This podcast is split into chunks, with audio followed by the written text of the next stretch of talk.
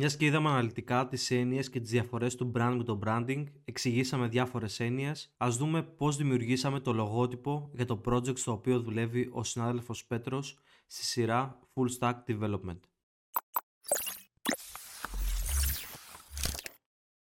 Θα ξεκινήσουμε με το γιατί είναι σημαντικό ένα λογότυπο. Τραβάει την προσοχή.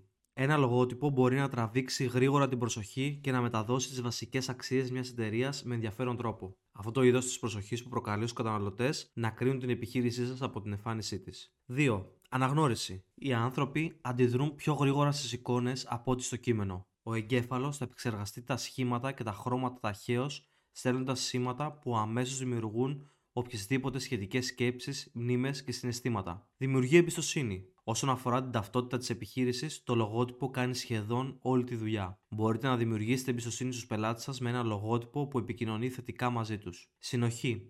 Η ταυτότητα της επιχείρησής σας πρέπει να είναι ενιαία. Το ενιαίο ύφος πρέπει να χρησιμοποιείται σε όλα τα μέσα παρουσίασης και προβολής, διασφαλίζοντας ότι η επωνυμία σας εκπροσωπείται σωστά παντού. Ξεχωρίζεται από τον ανταγωνισμό. Τολμήστε να είστε διαφορετικοί. Το λογότυπο της εταιρείας σας πρέπει να περνάει στους καταναλωτές το μήνυμα ότι η επιχείρησή σας είναι μοναδική. Επικοινωνεί ένα μήνυμα. Μεγάλες επιχειρήσεις όπως το eBay έχουν αφιερώσει χρόνια για να επανασχεδιάσουν το λογότυπό τους. Κατανοούν ότι ένα πιο επαγγελματικό λογότυπο μπορεί να επικοινωνήσει πολύ ευκολότερα με τους καταναλωτές. Είναι το σύμβολο της επιτυχίας σας. Μέρος της έννοιας του λογότυπού σας υπάρχει μέχρι και μετά τη δημιουργία του. Μερικά μηνύματα και έννοιες που εξελίσσονται με την πάροδο του χρόνου με βάση την επιτυχία και την ανάπτυξη της επιχείρησής σας. Το project που δουλεύει ο Πέτρος είναι ένα καθαρά μουσικό project. Σκοπός είναι να μπορεί ο κάθε χρήστης να ανεβάζει και να βρίσκει συγχορδίες από τραγούδια ώστε να μπορεί να παίζει και να εξασκείται. Το concept λοιπόν πλέον το γνωρίζουμε. Θέλουμε κάτι φιλικό και παράλληλα μουσικό προς το χρήστη. Θέλουμε να είναι εύκολα διακριτό και κατανοητό σε όλες τις εκδόσεις του σχεδίου και φυσικά να είναι μοντέρνο. Το όνομα που καταλήξαμε είναι το My Chords, το οποίο μεταφράζεται ως και οι συγχορδίες μου. Για τίτλο επιλέξαμε το Make Music Yours,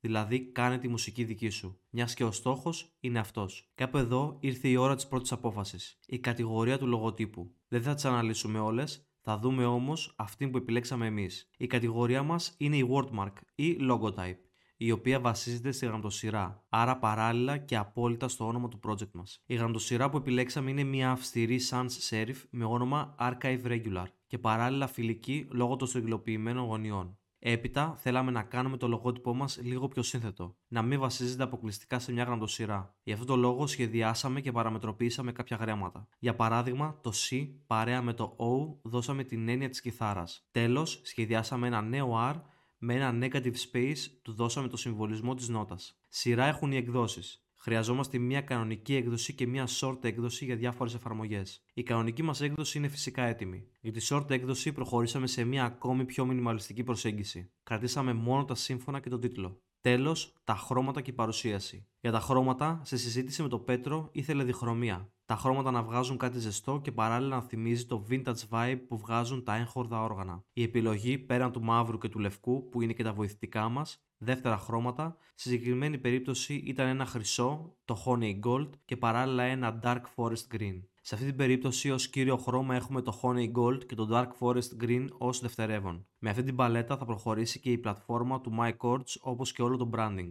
Πάμε στην παρουσίαση. Γιατί είναι σημαντική μια καλή και σωστή παρουσίαση. Σας δίνει την ευκαιρία να εξηγήσετε τη λογική και τις ιδέες που οδήγησαν τις δημιουργικές σας αποφάσεις. Σας επιτρέπει να εκπαιδεύσετε τον πελάτη κατά την παρουσίαση μιας και οι περισσότεροι πελάτες χρειάζονται καθοδήγηση σχετικά με το τι κάνει ένα καλό και ένα κατά συνέπεια κακό λογότυπο. Βοηθά στη δημιουργία σχέσεων με τον πελάτη και τα ενδιαφερόμενα μέρη. Διαβεβαιώνει τον πελάτη ότι οι σχεδιαστικές ιδέες δεν είναι τυχαίες εκφράσεις της υποκειμενικής σας προτίμησης. Σας επιτρέπει να εμφανίζετε τις έννοιες με τη σειρά και τον τρόπο που επιλέγετε εσείς. Σας δίνει επίσης την ευκαιρία να υπερασπιστείτε τις σχεδιαστικές σας προτάσεις αν χρειαστεί. Προτιμήστε κάποια καλά mockups που παρουσιάζουν το λογότυπο σε πραγματικές συνθήκες. Για παράδειγμα, σε αυτή την περίπτωση ένα καπέλο και μια μικρή θήκη για τις πένες. Η παρουσίαση είναι αυτή που θα πουλήσει το λογότυπο στον πελάτη σας. Μέσα από αυτήν θα εξηγήσετε και όλο το brand. Κάπου εδώ κλείνει αυτή η μίνι σειρά με αναφορά στο branding. Ελπίζω να σας βοήθησε και θα επιστρέψουμε σύντομα με νέες mini αλλά και full σειρές. Σας ευχαριστώ πολύ.